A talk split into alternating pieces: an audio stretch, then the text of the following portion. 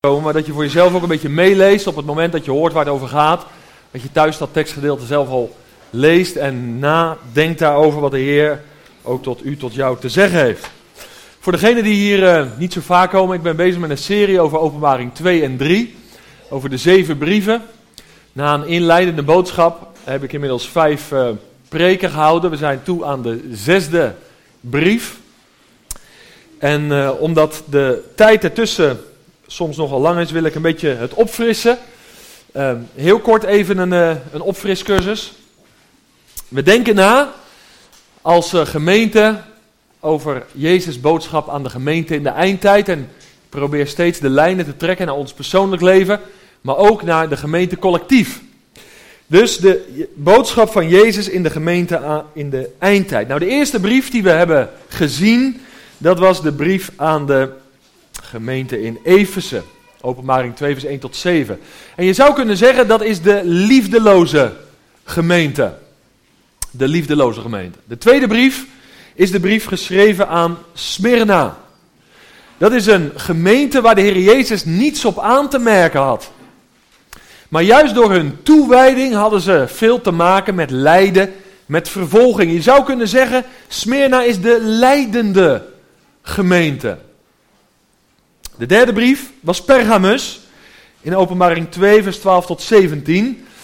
En daarin zagen we heel veel wereldgelijkvormigheid. Ook een kenmerk van de laatste dagen. Je zou kunnen zeggen, het is de wereldse gemeente. Dan gaan we naar de vierde, Thyatira. Daar hebben we een van de laatste keren over, of de laatste keer over nagedacht, of een van de laatste keren, sorry, over nagedacht. En daar ging het vooral over de geest van Izebel. Een overspelige gemeente. En de brief aan Sardis hebben we als laatste behandeld. Openbaring 3 vers 1 tot en met 6. En daarvan zou je kunnen zeggen, het was een huichelachtige gemeente. Ze waren niet echt, ze waren onecht. Ze waren niet uit één stuk geweven. En we hebben elkaar bevraagd, hoe echt zijn wij? Dus een aantal brieven die je samen kan vatten met steeds de blauw geasseerde woorden. En vandaag, vandaag de zesde brief. En dat is zo mooi, het is voor mij een bemoediging geweest. En ik hoop ook, als ik me dan aan het voorbereiden ben, dat dat overkomt als ik erover spreek. Het is een hele positieve gemeente. Samen met Smyrna is Philadelphia de gemeente waar de Heer Jezus niets op aan te merken heeft. Die heel goed bekend staat, om het zo te zeggen. Uh, niet altijd op aarde, want als je de instemming van je hemelse vader krijgt, dat wil niet zeggen dat mensen altijd met je instemmen hier op aarde. Maar de instemming van je hemelse vader moet belangrijker zijn dan de instemming van mensen over je leven. Nou, Philadelphia kan je noemen de getrouwe gemeente. En dan heb ik nog één laatste dia die hier staat. En ik heb daarnaast gezet de tekst uit Judas 1. Aan hem nu, die bij machten is u voor struikelen te bewaren en u smetteloos te stellen voor zijn heerlijkheid in grote vreugde de alleen wijze God, onze zaligmaker, zij heerlijkheid en majesteit en kracht en macht nu en in alle eeuwigheid. Amen. Zeven brieven. Volgende keer krijgen we Laodicea. Maar het zijn ook perioden in de kerkgeschiedenis. En het zijn ook brieven die ons vandaag iets te zeggen hebben. En als je die kernwoorden die ik geasseerd heb in het blauw en in het rood bestudeert, dan zie je dat dit de kenmerken zijn van de laatste dagen vlak voor de wederkomst van de Heer Jezus. Liefdeloosheid.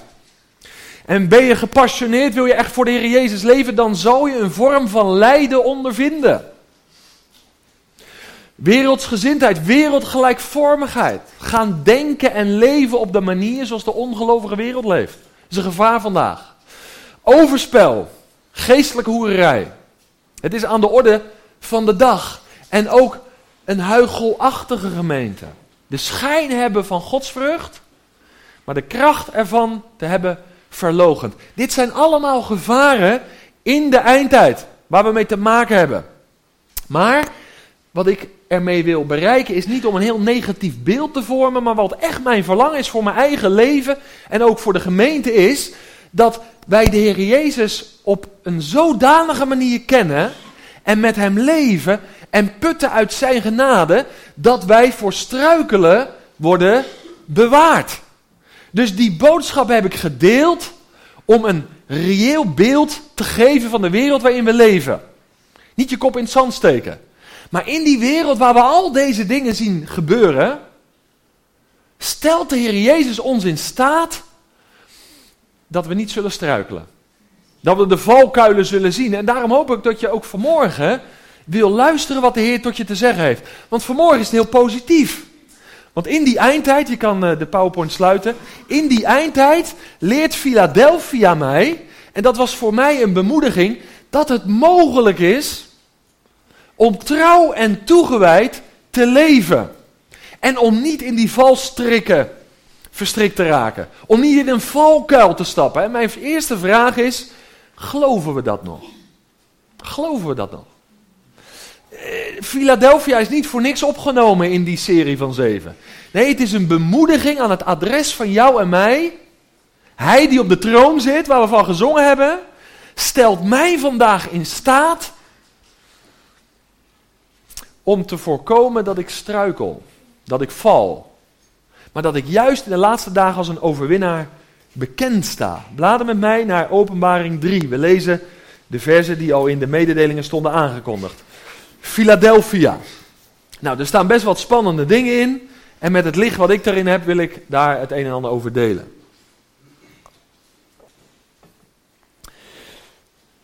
We lezen in vers 7 van Openbaring 3 het volgende. En schrijf aan de engel van de gemeente in Philadelphia. Dit zegt de heilige, de waarachtige, die de sleutel van David heeft. Die opent en niemand sluit. En hij sluit en niemand opent. Ik ken uw werken. Zie, ik heb voor, u, voor uw ogen een geopende deur gegeven. Niemand kan die sluiten.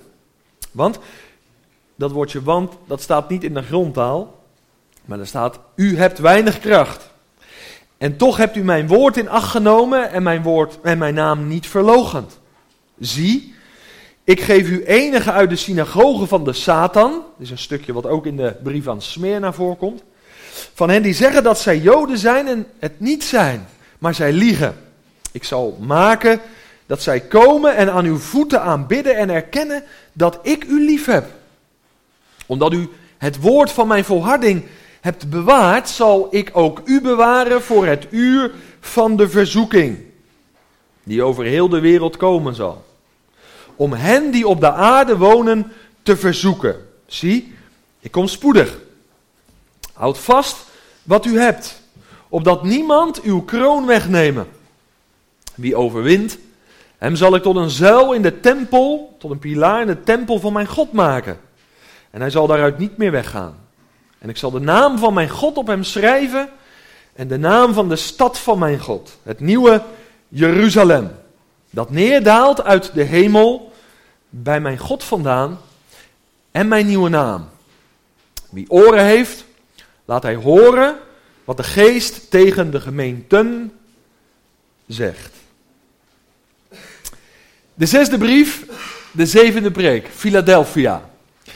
Nogmaals, het is een uh, heel bemoedigende brief die ons uh, wil aansporen om uh, die ja, eigenschappen van Philadelphia, zou je kunnen zeggen, de kenmerken van Philadelphia ons eigen te maken. Philadelphia, dat weet je, dat betekent broeder of zusterliefde. En blijkbaar was dat daar in die gemeente ook aanwezig. Maar wat vooral deze gemeente kenmerkte, en dat is eigenlijk de samenvatting, is dat deze gemeente trouw was. Trouw was in de eerste plaats aan de Heere God in de toewijding aan Hem, maar ook trouw naar elkaar. Vandaar blijkbaar die naam, broederliefde, Philadelphia. En ik heb dat vaker hier gezegd, maar trouw is een van de karaktereigenschappen van de Heere God. En dat is mooi aan die gemeente van Philadelphia. De Heere God zag zichzelf dus in die gemeente terug. Dat is mooi. Maar trouw is ook een vrucht van de geest. Je zal zeggen, nou die kom ik niet in het lijstje tegen. Maar een ander woord voor trouw in de Bijbel is het woord geloof. Dus geloof kan je ook vertalen met trouw. Nou, in het woordje geloof, daar zit het woordje vertrouwen in. Daar komt het woord trouw dus ook in voor. Dus je ziet dat trouw een kenmerk van God is. Zo is hij. En, en dat is de reden dat wij uh, vandaag leven, dat wij uh, vanuit hem kunnen leven, dat hij in alle dingen voorziet. Hij is trouw aan zijn woord, hij maakt zijn belofte waar. En trouw is ook een vrucht van de Heilige Geest. Geloof, Galaten 5 vers 22. Nou, en wat je hier dus ziet, is dat deze gemeente daardoor wordt gekenmerkt. En ik hoop dat je zo luistert vanmorgen. Philadelphia is een gemeente waar de God zich echt thuis voelde. Waar hij zichzelf in herkende. Nou, nu zegt Paulus op een andere plaats, als je meeschrijft kan je dat opschrijven, in 2 Thessalonicense 3, vers 2, dat als het gaat om de laatste dagen, en daar hebben we het over in het boek Openbaring, dan schrijft hij in 2 Thessalonicense 3, vers 2, het is net even wat voor vertaling je leest, maar als je bijvoorbeeld de Telos leest, wat een goede vertaling is, daar staat, want trouw vindt men niet bij allen. Of een andere vertaling zegt, trouw is niet het deel van allen. En, en ik hoop dat je met me meedoet. Je ziet dus gemeente Philadelphia levend in de eindtijd, die gekenmerkt wordt door trouw. En Paulus op zijn beurt in 2 Thessalonicense 2 zegt, trouw is niet het deel van allen. Kijk, dan zijn er ook onder ons die dat negatief oppakken. Maar weet je wat ik, hoe ik het oppak? Ik pak het heel positief op. Ik wil dus tot die categorie mensen behoren in de eindtijd, die wel trouw zijn. Ik wil Philadelphia zijn. Als Paulus aan de ene kant zegt, trouw is niet het deel van allen, dan zijn er dus wel die trouw zijn. En, en ken je dat nou verlangen? Ken je dat verlangen? Ik was uh, vorige week op de Hardcore-conferentie waar ik zeer gezegend ben persoonlijk. En toen zei uh, broeder uh, die daar sprak van... Bij mij is altijd iets van een heilige ontevredenheid. Weet je, in die... Ken je dat in je leven? He, sommigen verwijten mij wel eens, ja, ze is altijd een beetje drammerig bij jou. Of je moet altijd wel bij Maar dan begrijp je mijn preek niet. Ik wil je altijd prikkelen. Er moet in het leven van een christen een heilige ontevredenheid zijn. Waarom? Omdat God veel groter is dan jij en ik. Zijn denken is veel groter, zijn hart is veel groter. Met andere woorden, er is veel meer te krijgen bij Hem dan wij, wie van jullie ook, ook ik, op dit moment bezitten. Amen? En daarom, als er honger en dorst is, dat wil niet zeggen dat het niks is in je leven. Dat wil ook niet zeggen dat je geen kind van God bent, maar een heilige ontevredenheid. Dat vindt de Heere God heerlijk. Waarom? Dan kan hij je wat geven.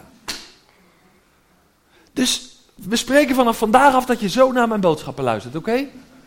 Dan heb ik al die mails en zo ook niet meer. Dat is makkelijk. Dus een heilige ontevredenheid. Er is altijd meer te verkrijgen. En weet je, ik zal het maar eerlijk zeggen, zo zit ik ook in elkaar. En dat stimuleert me ook met de Heer te leven. Dat is ook mijn levensinstelling. De helft is me nog niet aangezegd. Nou, die heilige ontevredenheid. Om tot dat trouwe deel te behoren in de eindtijd. Nu maakt de Heer Jezus zich bekend. We gaan er even weer zo rustig doorheen. En, en hij geeft zoals in elke brief zijn visitekaartje af. Zo heb ik dat vorige keer ook genoemd. En wat ik ook gezegd heb is dit. Zoals hij zich bekend maakt. Eh, hoe hij zich noemt, welke namen hij aan zichzelf geeft. Dat zegt vaak iets over de desbetreffende gemeente. nou, dat geldt ook hier. Want wat zegt hij? Dit zegt de heilige en de waarachtige. We hebben het eerst over het woordje trouw gehad. Daar herkende hij zich in, in Philadelphia. Maar in deze twee benamingen herkent hij zich ook in deze gemeente. De heilige, uh, dat moet je altijd aan twee kanten, van twee kanten uitleggen. Kijk, heilig in de Bijbel betekent afgezonderd van het kwaad. Maar dat vind ik altijd een beetje een negatieve uitleg van heiliging.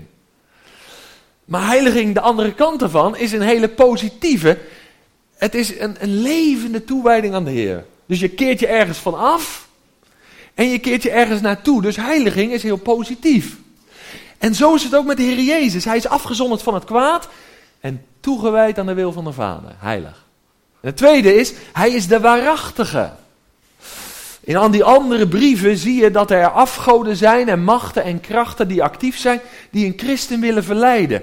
Maar hier openbaart Jezus zich als de waarachtige, als de absoluut betrouwbare. En daarmee onderscheidt hij zich van alle andere afgoden. Die vroeg of laat ons teleurstellen. De Heer Jezus zegt, ik ben de waarachtige. Het zal uiteindelijk blijken dat ik de ware verlosser ben. En ik hoop dat je hem zo kent. Als de heilige, als de waarachtige. En dat die gezindheid ook steeds meer vorm krijgt in jouw hart, in jouw leven, in mijn leven. De Heer Jezus en de gemeente Philadelphia, ze lijken op elkaar. Trouw, heilig, waarachtig.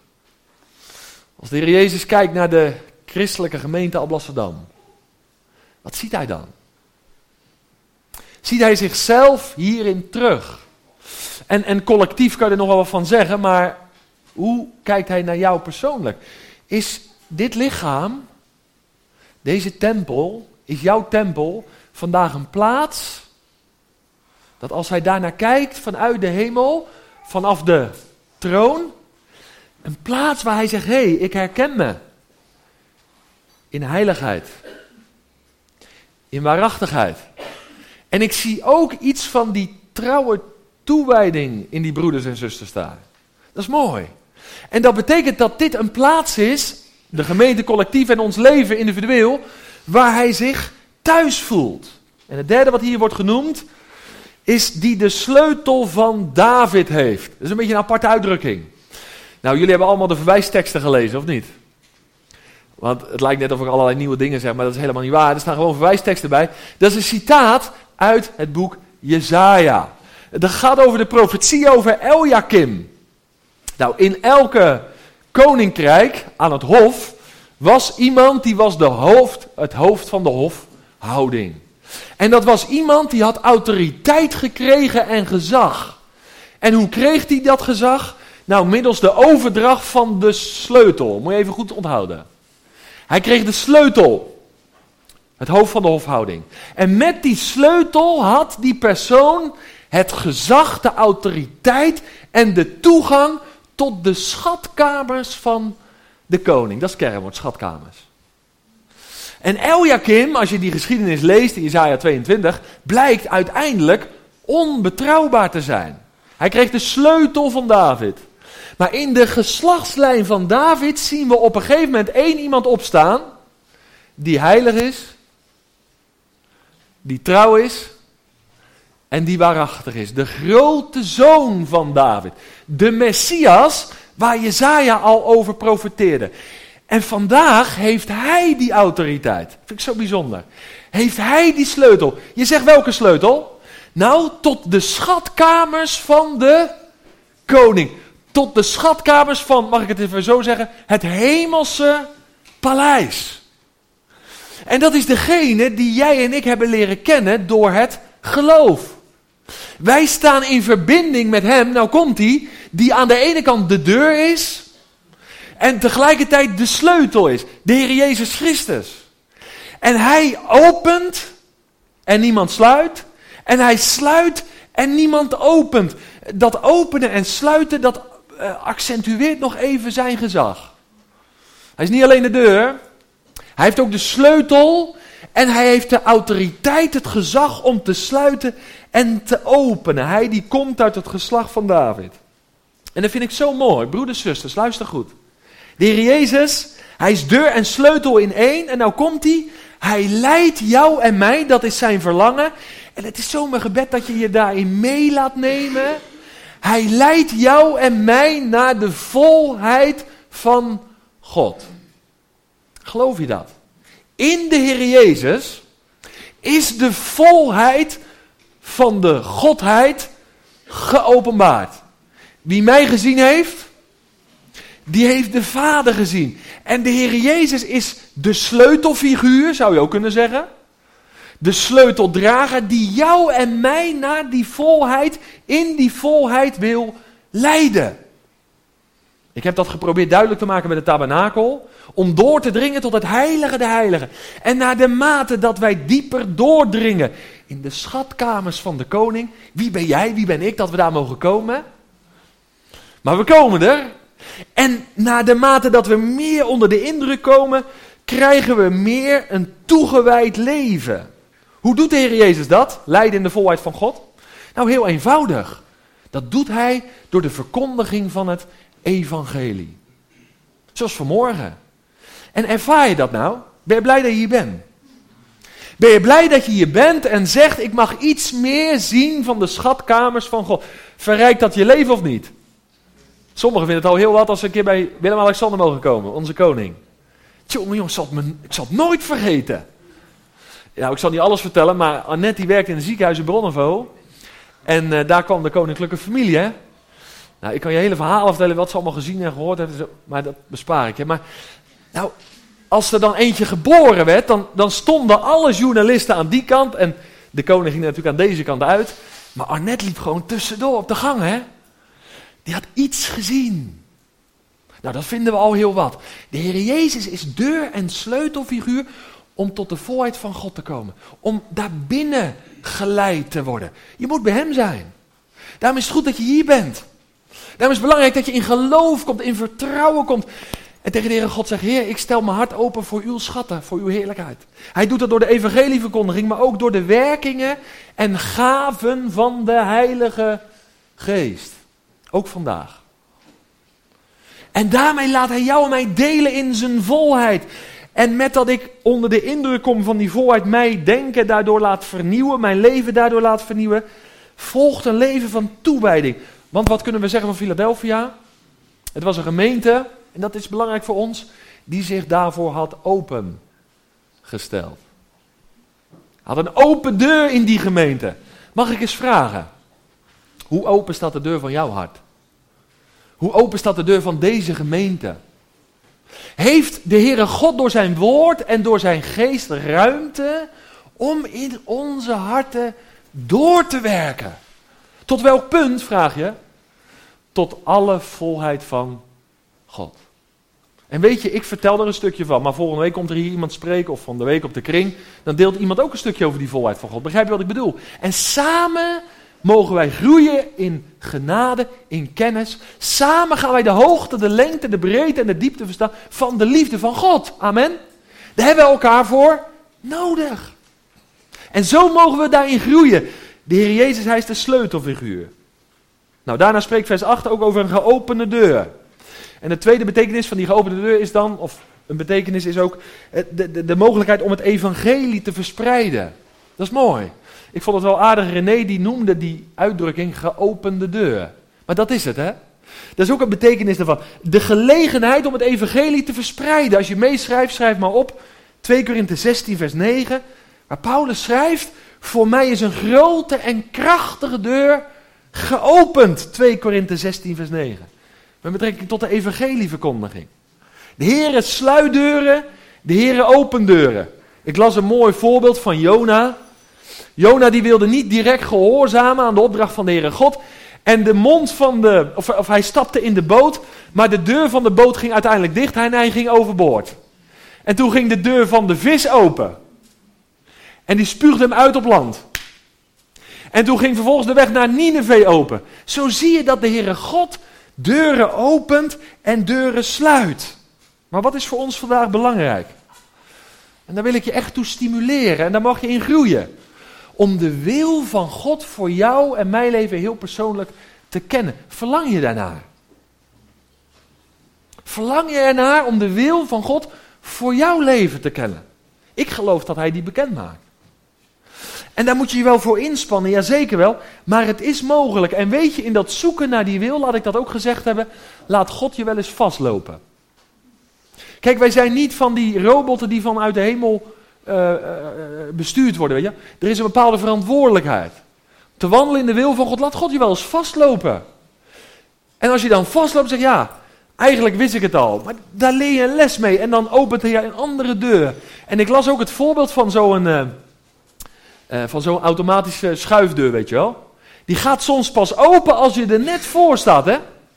En ik ga wel eens naar de autosop en daar staat een bordje bij, bij die, bij die, bij die hefboom zo ver mogelijk doorrijden. En soms dan, dan worstel je wel eens. Is dit nou een open deur of niet? Maar de Heer zegt, wandel maar stilletjes achter me aan. Ik wandel in het licht met Jezus. En soms net van tevoren gaat de hefboom omhoog. Maar soms blijft hij ook dicht. Maar dat is ook een zoektocht. En dan mag je ontspannen in leven. Het zoeken naar de wil van de Heer. Het gaat om de intentie van je hart. En wat is dat? De wil van God doen in dit leven. Maar dat gaat niet vanzelf. En, en soms loop je wel eens vast. Maar daar waar hij sluit, daar opent hij ook. En ik zou je veel kunnen vertellen uit mijn eigen leven, hoe deuren, deuren dicht zijn gegaan, maar ook hoe die zijn geopend. Nou, nu even een uitstapje, maar dat moet je wel even meenemen. Ik heb gezegd dat elke brief ook een periode in de kerkgeschiedenis vertegenwoordigt. Nou, als je naar Philadelphia kijkt en naar die geopende deur kijkt, dan geloof ik echt dat ik dit mag zeggen. Dat Philadelphia ons de vorige twee eeuwen laat zien. En wat is het kenmerk van de vorige twee eeuwen? Dit, dat er een geweldige doorbraak is gekomen wat betreft de evangelieverkondiging. Dat is echt enorm. Er waren geopende deuren. En waar denk ik dan aan? Dan denk ik aan de grote opwekkingsbewegingen. Dan denk ik ook aan de grote zendingsbewegingen. Maar ik denk bijvoorbeeld ook aan de Maranatha-beweging. Ook in ons land, onder leiding van Johannes de Heer. Er zijn geweldig veel mensen tot geloof gekomen. En ik geloof dat de laatste twee eeuwen iets laten zien van Philadelphia. Een geopende deur. Geweldig veel zegen hebben die bewegingen met zich meegebracht. Nou, dan gaan we een stapje verder. Luister goed, want, want wat geldt nu voor de gemeente Philadelphia? En wat geldt nou voor die grote bewegingen, die periode in de kerkgeschiedenis? Nou, daar geldt dit voor, wat staat in vers 8b, en dat is heel treffend. U hebt weinig kracht. Moet je even over nadenken. De Heer herkent zich in die gemeente. Ik hoop dat je die lijn doortrekt. Geopende deur, geweldige doorbraak van het evangelie. En dan denk je toch, nou ja, nou komt er toch een getuigenis over die gemeente. Een beetje spierballentaal, hè, dat. En dan staat er van die gemeente, die geen enkel verwijt van de Heer Jezus krijgt. U hebt weinig kracht. Begint het een beetje te dalen. Ik geloof dat dit zo belangrijk is vandaag. De zegen die de Heer geeft, die schrijft hij nooit op onze konto. Dat gaat altijd om Hem. Dus deze gemeente is rijk gezegend. Krijgt de instemming van Hem die op de troon zit. Maar roemt niet meer in eigen kracht. Niet gaven, niet in wat wijsheid is. Zij roemen slechts nog in de Heer. En ik geloof, broeders zusters, dat dit het grondprincipe is van het koninkrijk van God. Wat bedoel ik daarmee? Dit is het grondprincipe voor elk leven, voor elke gemeente die leeft onder de heerschappij van Jezus. Weinig kracht. Weinig kracht. Dat is toch een bemoediging? Want ik weet, ik weet, jullie zeggen het niet, maar er zijn er heel veel die zeggen ik heb weinig kracht. Nou, je ziet wat de Heer kan doen door weinig kracht. Alleen weet je wat de moeilijkheid is om het te erkennen dat je weinig kracht hebt. Ik heb eerder dat verhaaltje van de sportschool hier verteld. Hè? Af en toe doe ik een beetje sporten. En uh, dan zie je echte krachtpatsers. Hè? En dan kijken ze zo in de spiegel. Dat, dat willen ze natuurlijk niet dat ik dat zie, maar ik zit altijd te observeren, ook als ik daar ben. Dus ik, ik quasi til ik wat omhoog. En dan zit ik een beetje rond te kijken. En dan zie je ze in die spiegel kijken. Van, groeit het al? Of moet ik nog wat meer slikken of wat drinken? Krachtpatsers. En sommigen hebben het idee dat Philadelphia dit soort type christenen zijn. Maar dat is zo mooi en zo bemoedigend. Ze zijn in zichzelf zwak. Je zou het ook zo kunnen zeggen: de gemeente was niet sterk in omvang, was niet sterk in macht of in invloed. En weinig kracht wil ook dit zeggen, en dat is ook heel actueel. Ze waren niet in tel in deze wereld. Dat is ook een gevolg. Ze waren niet in tel. Maar het principe van het koninkrijk van God is deze. Mijn kracht komt openbaar, manifesteert zich juist in zwakheid. En dat mag ons vandaag bemoedigen. En ik hoop dat het je echt bemoedigt. Want God kan juist door zwakheid en uh, zwakte een krachtig werk doen. Schrijf maar op, Filippenzen 4, vers 13. Ik vermag alle dingen door Christus die mij kracht geeft. En broeders en zusters, hier werkt de Heer altijd op aan. Ik moet altijd denken aan dat oude psalmversje. Het is door u, door u alleen. Om het eeuwig welwagen. Ik roem in God. Ik prijs het onfeilbare woord. En zo zie je dat als God grote dingen doet door het nulpunt heen, dan zeggen we allemaal, hoe is het mogelijk? Ik had nooit verwacht. Nee, dat klopt. Maar dat is het grondprincipe van het Koninkrijk van God. En wat gaan we dan? Roem in onszelf. Ik roem alleen nog in de Heer. En echt, geloof me, daar werkt hij altijd op aan. En als ik soms iets te veel roem of eer naar mezelf toetrek, dan weet je dat ook gelijk. Dan gebeurt er altijd iets in mijn leven dat ik weer op mijn knietjes val en op het nulpunt sta. Waarom? Werkt God niet door me heen? Jazeker wel.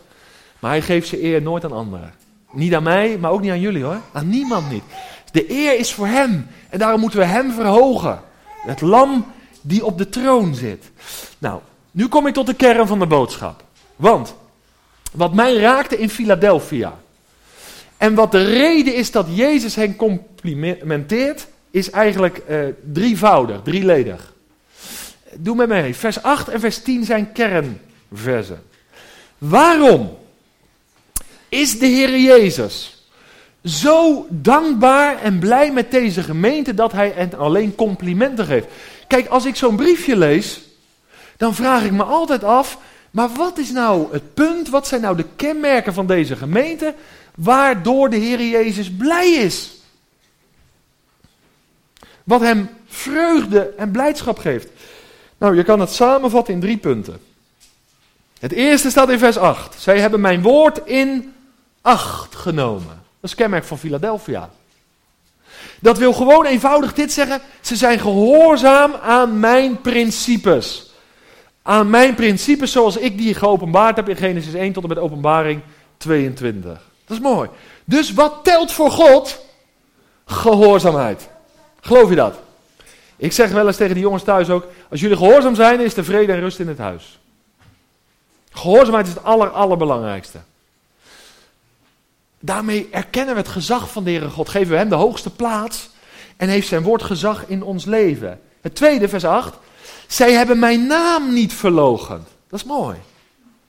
Ze hadden ook te maken met uh, onderdrukking. Hè, met, met, met, mensen die zeiden dat ze Joden zijn en het niet waren. Uiteindelijk keert God dat ten positieve. Zodat ook zij gaan zien dat God die gemeente lief had. Maar te midden van die moeite, verdrukking, ze hebben mijn naam niet verlogen. Je zou het ook zo kunnen zeggen. Ze zijn blijven getuigen van de Heer Jezus. Amen. Dat is het tweede kenmerk. Daar wordt de, het lam op de troon blij van. Gehoorzaamheid en getuigenis. Getuigenis.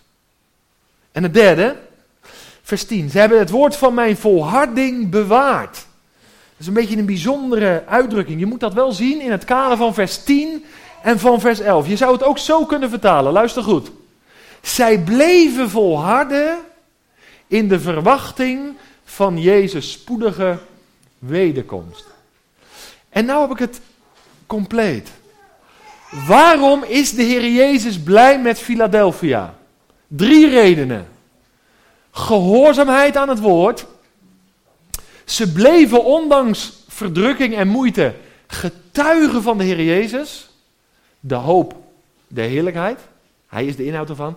En drie, ze leefden in die voortdurende verwachting van de wederkomst van de Heer Jezus. Ik zou nou kunnen zeggen, toets je leven. Toets je leven. Het is een heerlijk en rijk getuigenis.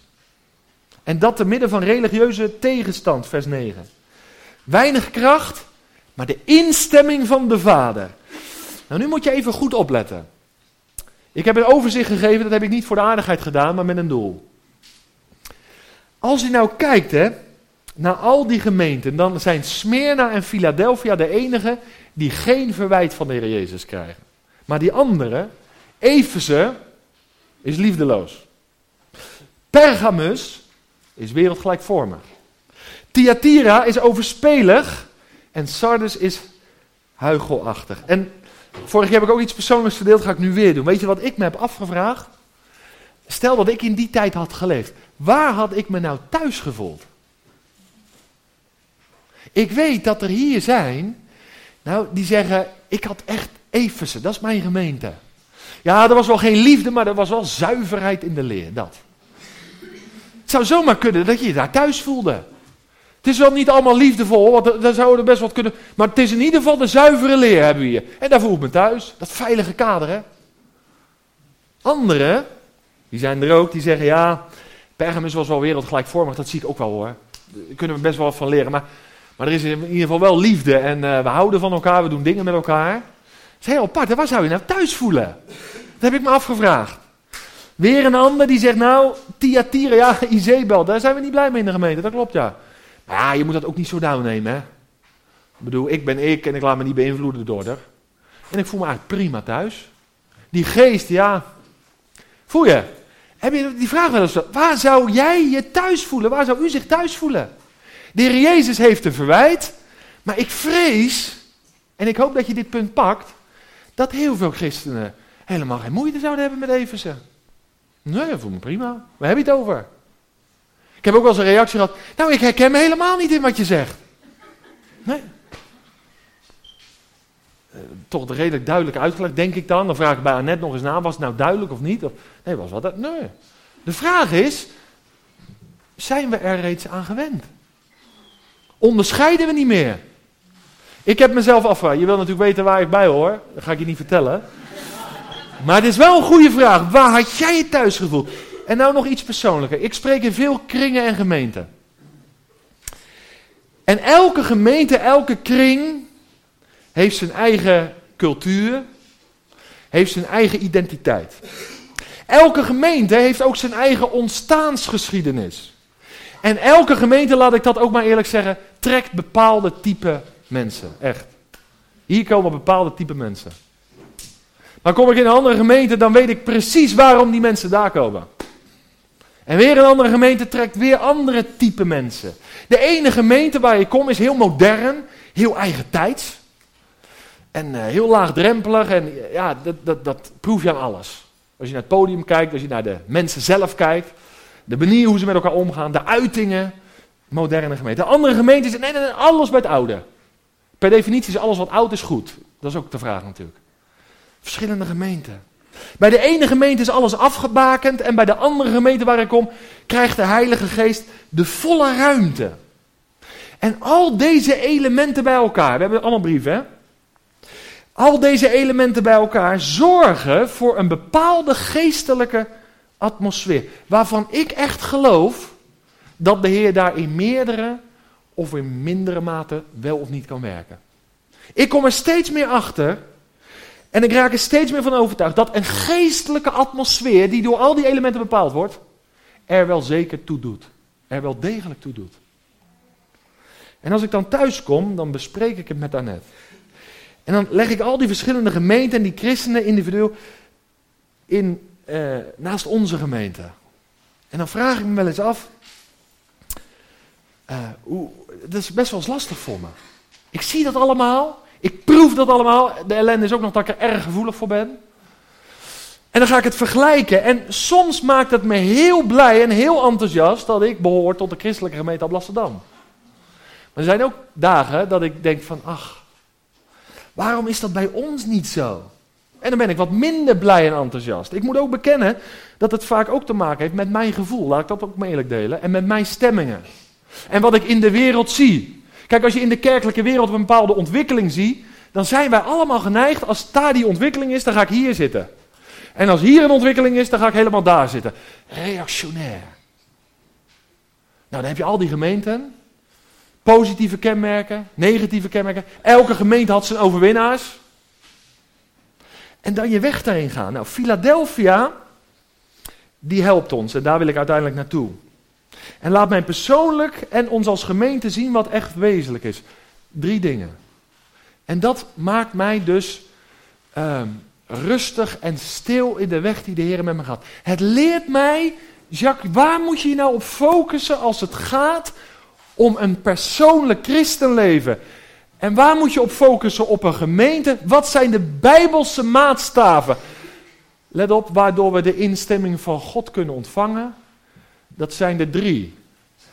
En die heb ik al genoemd. En daardoor vallen heel veel gevoelens en, en, en allemaal dat vergelijken, je herkent dat wel, die vallen dan van me af. En daardoor kan ik me weggaan.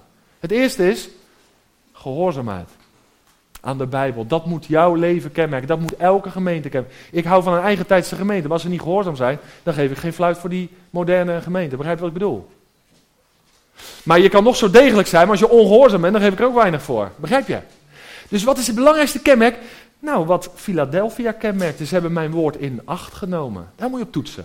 Zijn we trouw aan het woord van God? Twee. Is het een gemeente die niet alleen naar, buiten, naar binnen gericht is, maar ook naar buiten gaat?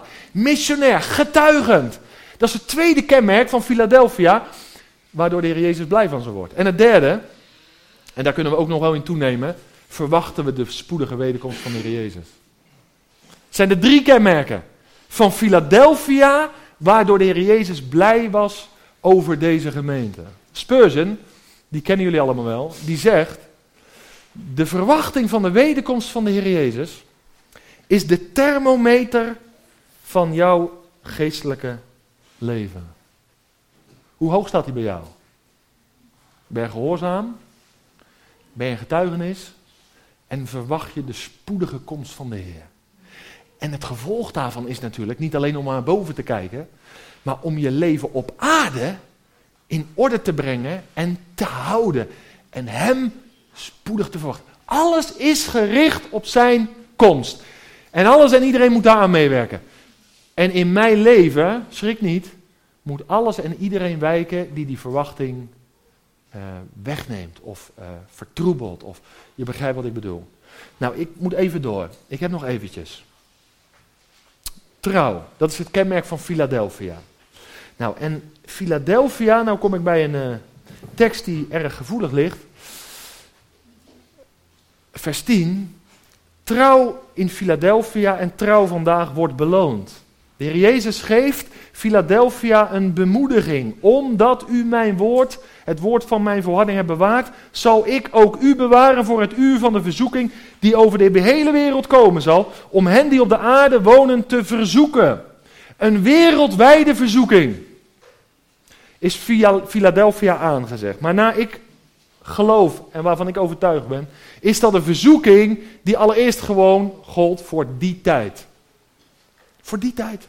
Een verzoeking die hen zou treffen. Aan het einde van de eerste eeuw, begin van de tweede eeuw, bestudeer het maar. Kwam er een verzoeking. Maar ik zal jullie in die verzoeking bewaren. Dat is belangrijker. Nou, dit mag ook ons bemoedigen, want er komt nog een grote verzoeking, een grote verdrukking aan. Je zou kunnen zeggen openbaring 4 tot met 19. Nou, sommigen leren, we gaan het hier niet helemaal hebben over de opname vandaag. Sommigen zeggen, nou wij ontspringen de dans. En wij gaan net voor die tijd weg. Hè, dat is, zijn de pre-opname mensen. Nou, dan heb je nog... Dan zeg je nog degene die zeggen in het midden gaan we weg, na 3,5 jaar. En dan heb je ook degene die zeggen we gaan aan het einde weg. Nou, ik behoor tot die categorie waar, die aan het einde ongeveer zit. Ik geloof dat deze tekst die hier staat, niet toegepast kan worden, hoe je er ook over denkt, over een opname voor de grote verdrukking. De getrouwen, degene die volharden, zullen bewaard worden voor, staat hier. Voor de verzoeking, voor de beproeving. En dat bewaren voor vanuit de grondtaal betekent dit. Zij zullen worden afgeschermd, zij zullen worden beschermd voor het lijden. En nu is het heel interessant. De combinatie bewaren voor, zoals in openbaring 3, vind je alleen terug in Johannes 17. Waar de Heer Jezus bidt voor zijn discipelen. En daar zegt hij in, vers 15: Ik bid niet dat u hen uit de wereld wegneemt, maar dat u hen bewaart voor de boze. Dus zoals Philadelphia in die, aan het einde van de eerste eeuw en aan het begin van de tweede eeuw in de verzoeking bewaard, beschermd, afgeschermd was, zo geloof ik dat de gemeente vandaag, en daar valt veel over te zeggen hoe de Heer dat doet, maar dat de gemeente in die tijd ook afgeschermd, beschermd, bewaard zal worden. Je blijft in de wereld, maar in die wereld met haar beproevingen en verzoekingen word je bewaard en beschermd. En dan wordt hier nog genoemd, wie worden er specifiek bij uitstek verzocht? Dan staat hier, zij die op de aarde wonen. En dat is een hele belangrijke uitdrukking, want die uitdrukking zegt dit, dat zijn zij die hun pinnen in de aarde hebben vastgeslagen. Dat wil zeggen, hen die op de aarde wonen, dat is een specifieke benaming voor hen die leven, luister goed, voor het hier en voor het nu. Juist zij zullen beproefd en verzocht worden. Maar onze wandel is in de hemelen. We hebben dus een andere gerichtheid. We zoeken het niet meer in het hier en nu, maar we verwachten de Heer Jezus. En daarom is onze wandel in de hemelen. Jezus zegt het in vers 12. Ik kom spoedig. Hou vast aan wat je hebt. Dat betekent, en dat vind ik zo mooi, ik kom even terug op die sleutel, op die schatkamers van het koningspaleis. Hou vast wat je hebt. Met andere woorden, God heeft je laten delen in zijn volheid. Je mag daarin groeien. In de gave van de Heilige Geest. In de inhoud van het evangelie. Je mag daarin groeien. Houd vast wat je hebt. Je hebt ingang tot die schatkamers. Het is wel belangrijk om dit vast te houden. Om daaruit te blijven leven, want anders zal je kroon van je worden afgenomen. En dat wil niet per definitie zeggen dat je verloren bent. Maar het moet ons niet alleen gaan om het behoud. Het moet ons niet in ons leven alleen gaan, ja, als ik maar behouden ben. Nee, de grote vraag is, hoe ben ik behouden? Ik ben één keer gered, maar hoe is mijn leven na mijn redding? En ik geloof dat dat alles te maken heeft met de kroon die ik zal krijgen. Of de kroon die aan een ander gegeven wordt. En daarom vind ik het heel erg oppervlakkig als mensen alleen maar zeggen: Ik ben gezegend met alle geestelijke zegen. En er komt niks uit hun handen op deze wereld. Dat is zeer oppervlakkig, dat is een goedkoop evangelie. Nee, het gaat er niet alleen om dat we gered zijn, maar hoe zijn we gered? Hoe leven we? Dat zal uiteindelijk de kroon gaan bepalen. Ik ga afronden. De overwinnaars in Philadelphia. Er wordt gesproken over in vers 12. Je zal zeggen, maar wat viel er nou te overwinnen in Philadelphia? Dat is een goede vraag. Want eigenlijk, ze hadden toch allemaal maar complimenten. Wat moeten die mensen nou nog overwinnen? Nou weet je, en dat is wel een hele belangrijke. Dat zag ik van de week voor het eerst. Als je nou zoveel complimenten krijgt. En het gaat geweldig in je gemeente of in je persoonlijk leven. Ja, wie, uh, hoe zeggen ze dat? Wie hoog staat, die kan, die, wie, wie staat, die kan, uh, zie toe dat hij niet vallen. En hoge bomen vangen veel wind, nou allemaal uitdrukken. Dat is natuurlijk het gevaar. Dus wie zijn de overwinnaars in Philadelphia? Dat zijn degenen die de gevaren onderkennen. Volg je me? Het is helemaal niet erg als de Heer er positief over is. Het is ook niet erg als we elkaar positieve compli of complimenten geven. Elkaar waarderen. Maar onthoud altijd dit. Wie hoog staat, die kan diep vallen. En daarom moet je altijd dat gevaar onderkennen. Niet spastisch gaan doen of krampachtig. Geef elkaar heerlijke complimenten. Dank dat de Heer werkt in jouw leven, in deze gemeente. Moet je niet krampachtig mee omgaan. Oh, als die maar niet. Nee, ontspannen. Maar je moet voor jezelf altijd wel helder hebben. Ik ben een overwinnaar als ik met al die complimenten eenvoudig met de Heer blijf leven. Begrijp je? Dus je moet ook daarin niet reactionair worden. De overwinnaars, dat waren hen die het gevaar van hoogmoed onderkennen. En ze zullen zijn als pilaren. Ze krijgen een permanente plaats in het huis van God. Dat is een hemelse werkelijkheid waar God wordt gediend en wordt aanbeden. En weet je wat het bijzonder is? Die overwinnaars zijn daar niet uit te verwijderen. Krijgen een vaste plaats daarin. En de Heer Jezus heeft ze zo lief. Hij zegt: Ik zal drie namen aan jou verbinden, overwinnaar. Je krijgt een plaats in mijn heerlijkheid. En omdat ik je zo lief heb en je mijn bijzonder eigendom bent, zeg ik, zet ik op jou, op jou als pilaar, op jou als cel, de naam van mijn God. Dat, dat, dat zegt iets over de bijzondere relatie tussen de Vader en de Heer Jezus. Zodat wij ook in die bijzondere relatie zullen leven vandaag. Maar ook de naam van de stad van mijn God. Het Nieuw Jeruzalem. Dat is een verzamelnaam voor alle gelovigen. Je zou het ook zo kunnen zeggen. Voor de getrouwen in Efeze, voor de getrouwen in Smyrna, voor de getrouwen in... Nou, noem maar. Allemaal bij elkaar. Het Nieuw Jeruzalem. De gemeente van God. Het is altijd belangrijk, broeders en zusters, om oog te houden voor die anderen. Die trouw waren in Efeze. Soms zijn we zo gefocust op ons eigen clubje. Nee, maar het Nieuw Jeruzalem spreekt over alle gelovigen. Er zijn er meer als de christelijke gemeente Amsterdam, toch? En ze komen soms uit kringen dat je denkt, nou ja, had ik nooit verwacht. Maar ze zijn er wel. En daar moet je ook voor openstellen. Het is de veelkleurigheid van het lichaam. En die naam zet de Heere God ook op die zuil. Het hoort er blijkbaar bij. De veelkleurigheid. En het laatste is ook de nieuwe naam van de Heer Jezus. Dat is een apart iets, hè? Nou, je kan het lezen vanmiddag in het zonnetje, openbaring 19. Als de Heer Jezus terugkomt in vers 12 staat dat als hij terugkomt, hij een nieuwe naam krijgt die hij alleen kent. Ik geloof dat dat te maken heeft met de nieuwe uh, hoedanigheid, met de nieuwe dimensie. Wij kennen de Heer Jezus als de Heer Jezus, maar dat was zijn naam zoals hij hier op aarde actief was. Maar hij komt straks als koning. In een hele nieuwe dimensie. En krijgt hij ook een nieuwe naam. En zelfs die nieuwe naam ben jij en ik waardig om te dragen als we overwinnen. Is toch bijzonder? Drie namen. En daarmee geeft hij aan: jullie zijn mijn bijzondere eigendom. Samenvattend, Philadelphia. Na al die gemeenten komt de zesde gemeente die gekenmerkt wordt door trouw. Jezus' samenvatting zou kunnen zijn van deze brief. Omdat u mij trouw bent gebleven, zal ik u beschermen, bewaren. Mag ik vragen? Wij willen vaak wat er tegenovergesteld hebben, toch? Als ik dit doe, dan. Nou, de Heer Jezus zegt: Als jullie trouw zijn, dan zal ik jullie bewaren. En weet je wat mij dat leert? En wat mij, waardoor ik bemoedigd ben? Dat ik ontspannen met Hem mag leven. Ik weet niet hoe de toekomst eruit ziet. Ik weet niet, ook niet hoe makkelijk het is of hoe moeilijk het wordt om Jezus te volgen hier in Nederland. Maar deze brief leert mij één, dat ik trouw kan blijven. God stelt me daartoe in staat. En het tweede wat deze brief mij leert, is dat ik als beloning ontvang zijn bescherming, zijn bewaring in deze wereld. Nou, leef je dan ontspannen of niet? Dan mag je gerust leven, ziende op Jezus. En ik hoop dat het getuigenis over mijn leven straks, en het is mijn gebed voor heel onze gemeente, van groot tot klein, dat het getuigenis over ons leven en over de gemeente zal zijn, Matthäus 25, vers 21. Goed gedaan, goede en trouwe dienaar.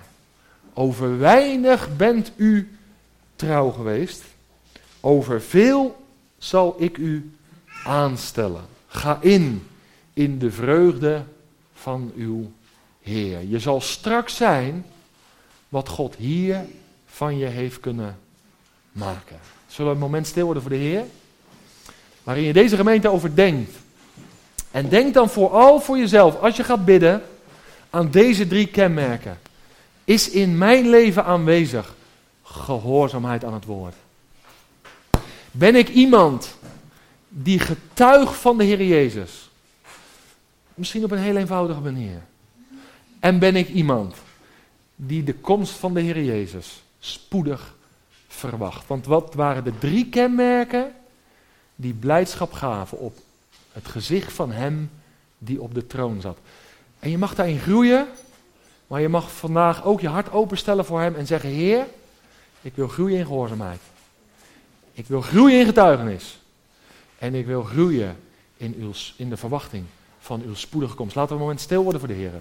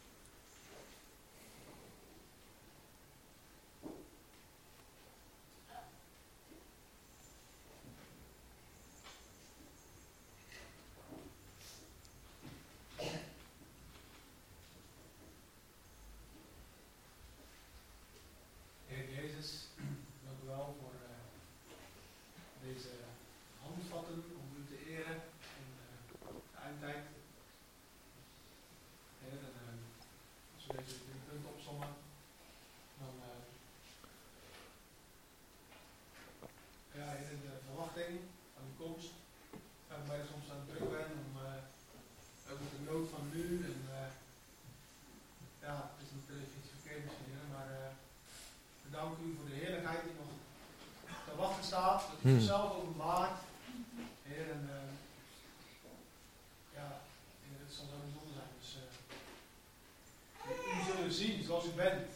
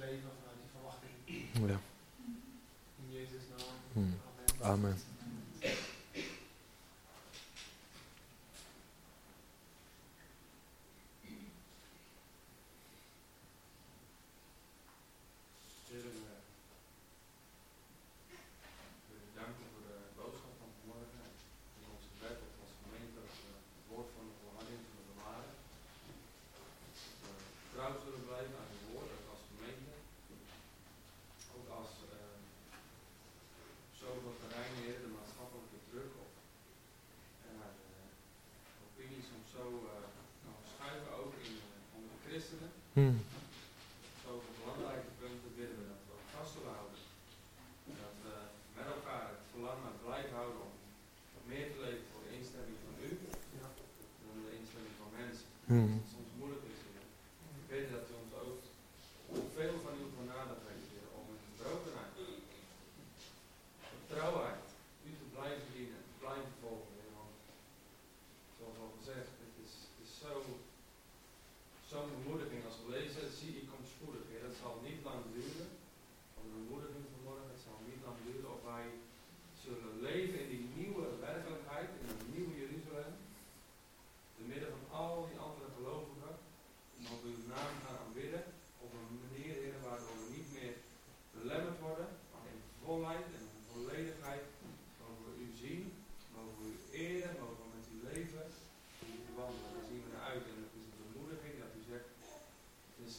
spoedig zal. Het zal niet lang duren. We willen daar echt voor eren en willen. En dan zien we naar. Ook van de Jezus. Hmm, amen.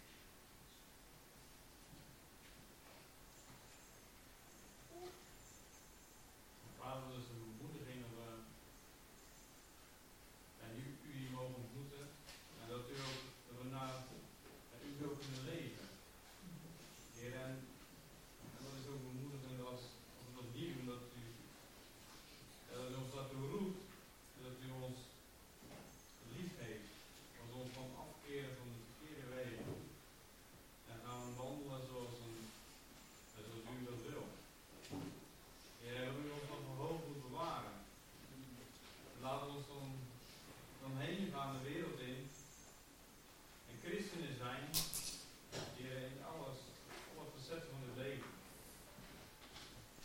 Heer, en dat we ook niet zullen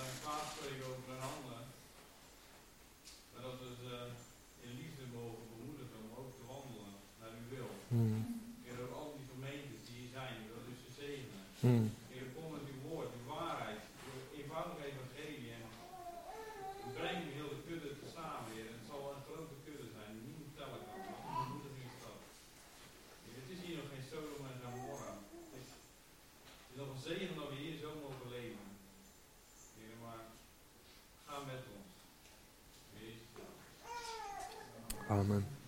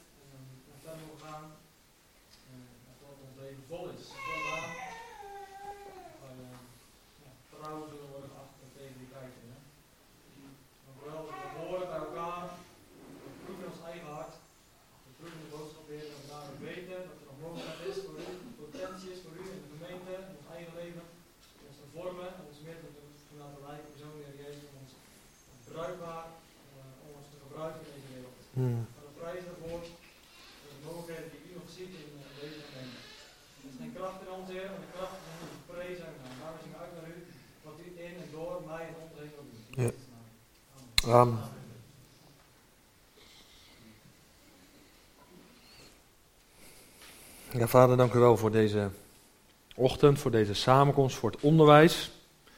Heer Jezus, u bent de deur, u bent de sleutel, u hebt de autoriteit, het gezag om te openen en te sluiten. En u leidt ons in, zoals Eljakim in Jesaja 22 deed, in de schatkamers van de koning. Heer, we danken u dat daar een overvloed is. Waar u ons in laat inblikken, maar ook waar u ons in laat delen. En het is zomaar gebed dat wij persoonlijk deze boodschap tot ons zullen nemen en daar zullen over na zullen denken. Maar ook de gemeente collectief. Heer, we hebben zoveel rijkdom van u ontvangen. U laat ons in zoveel zegeningen delen, te veel om op te noemen. En dat had u ook gedaan bij de gemeente Philadelphia.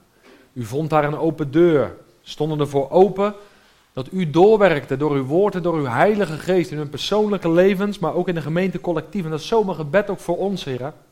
Werk door door de kracht van uw geest. Ontdek wat niet is naar uw wil, zodat we het wegdoen. Maar dat we ook dankbaar mogen zijn voor dat wat u gedaan heeft. Hoe klein het ook is misschien, hoe zwak we ons ook voelen. Het is uw werk in ons leven en in deze gemeente. Het is uw gemeente. Kom maar mee tot uw heerlijk doel, Heer. U weet hoe ik er soms mee worstel. Dat ook wij uh, niet tot stilstand komen, maar dat daar dat proces gaande blijft. Om gelijkvormig te worden aan het beeld van de zoon. Vader, gebruik daarvoor ook deze samenkomst. Dank u wel dat we mogen uitzien naar uw wederkomst. En dank u wel dat we ook mogen weten, Heer, dat u beschermt, dat u bewaart en dat u draagt. Dat kan soms zelfs op ons afkomen. Hou ik het wel vol? Ik ben zo zwak in mezelf. Maar als we vandaag consequent u dienen met uw leven, dan mogen we weten dat we zullen delen in uw bescherming, uw bewaring. Willen u echt daarvoor loven, danken en prijzen, want dat doet ons vandaag ontspannen leven. In overgave aan u, ziende op Jezus, de overste leidsman en de voleinde van ons geloof. Dank u wel voor dit samen zijn, dank u wel voor de gebeden. Dank u wel, heren, voor alle broers en zussen, dat we elkaar mogen helpen om steeds meer Philadelphia te worden. Dank u wel dat u de trouwe bent in heel dat proces. Daarom zien we op naar u. Ga met ons als we straks weer uit elkaar gaan. Heer, ik bid u ook nog om een fijne ontmoeting hier. Uh, als we met elkaar wat eten, wat drinken. En ik wil ook voor mezelf bidden als ik vanmiddag weer een andere samenkomst heb, heren, waar gevraagd is of ik wil spreken over vergeving. De kracht van vergeving. O God, ik bid u dat u me de woorden geeft. En dat ik ook dan mag ervaren uw tegenwoordigheid, uw nabijheid. Tot eer en verheerlijking van uw naam. Amen. Ik mocht een lied opgeven. Het is inmiddels doorgekomen.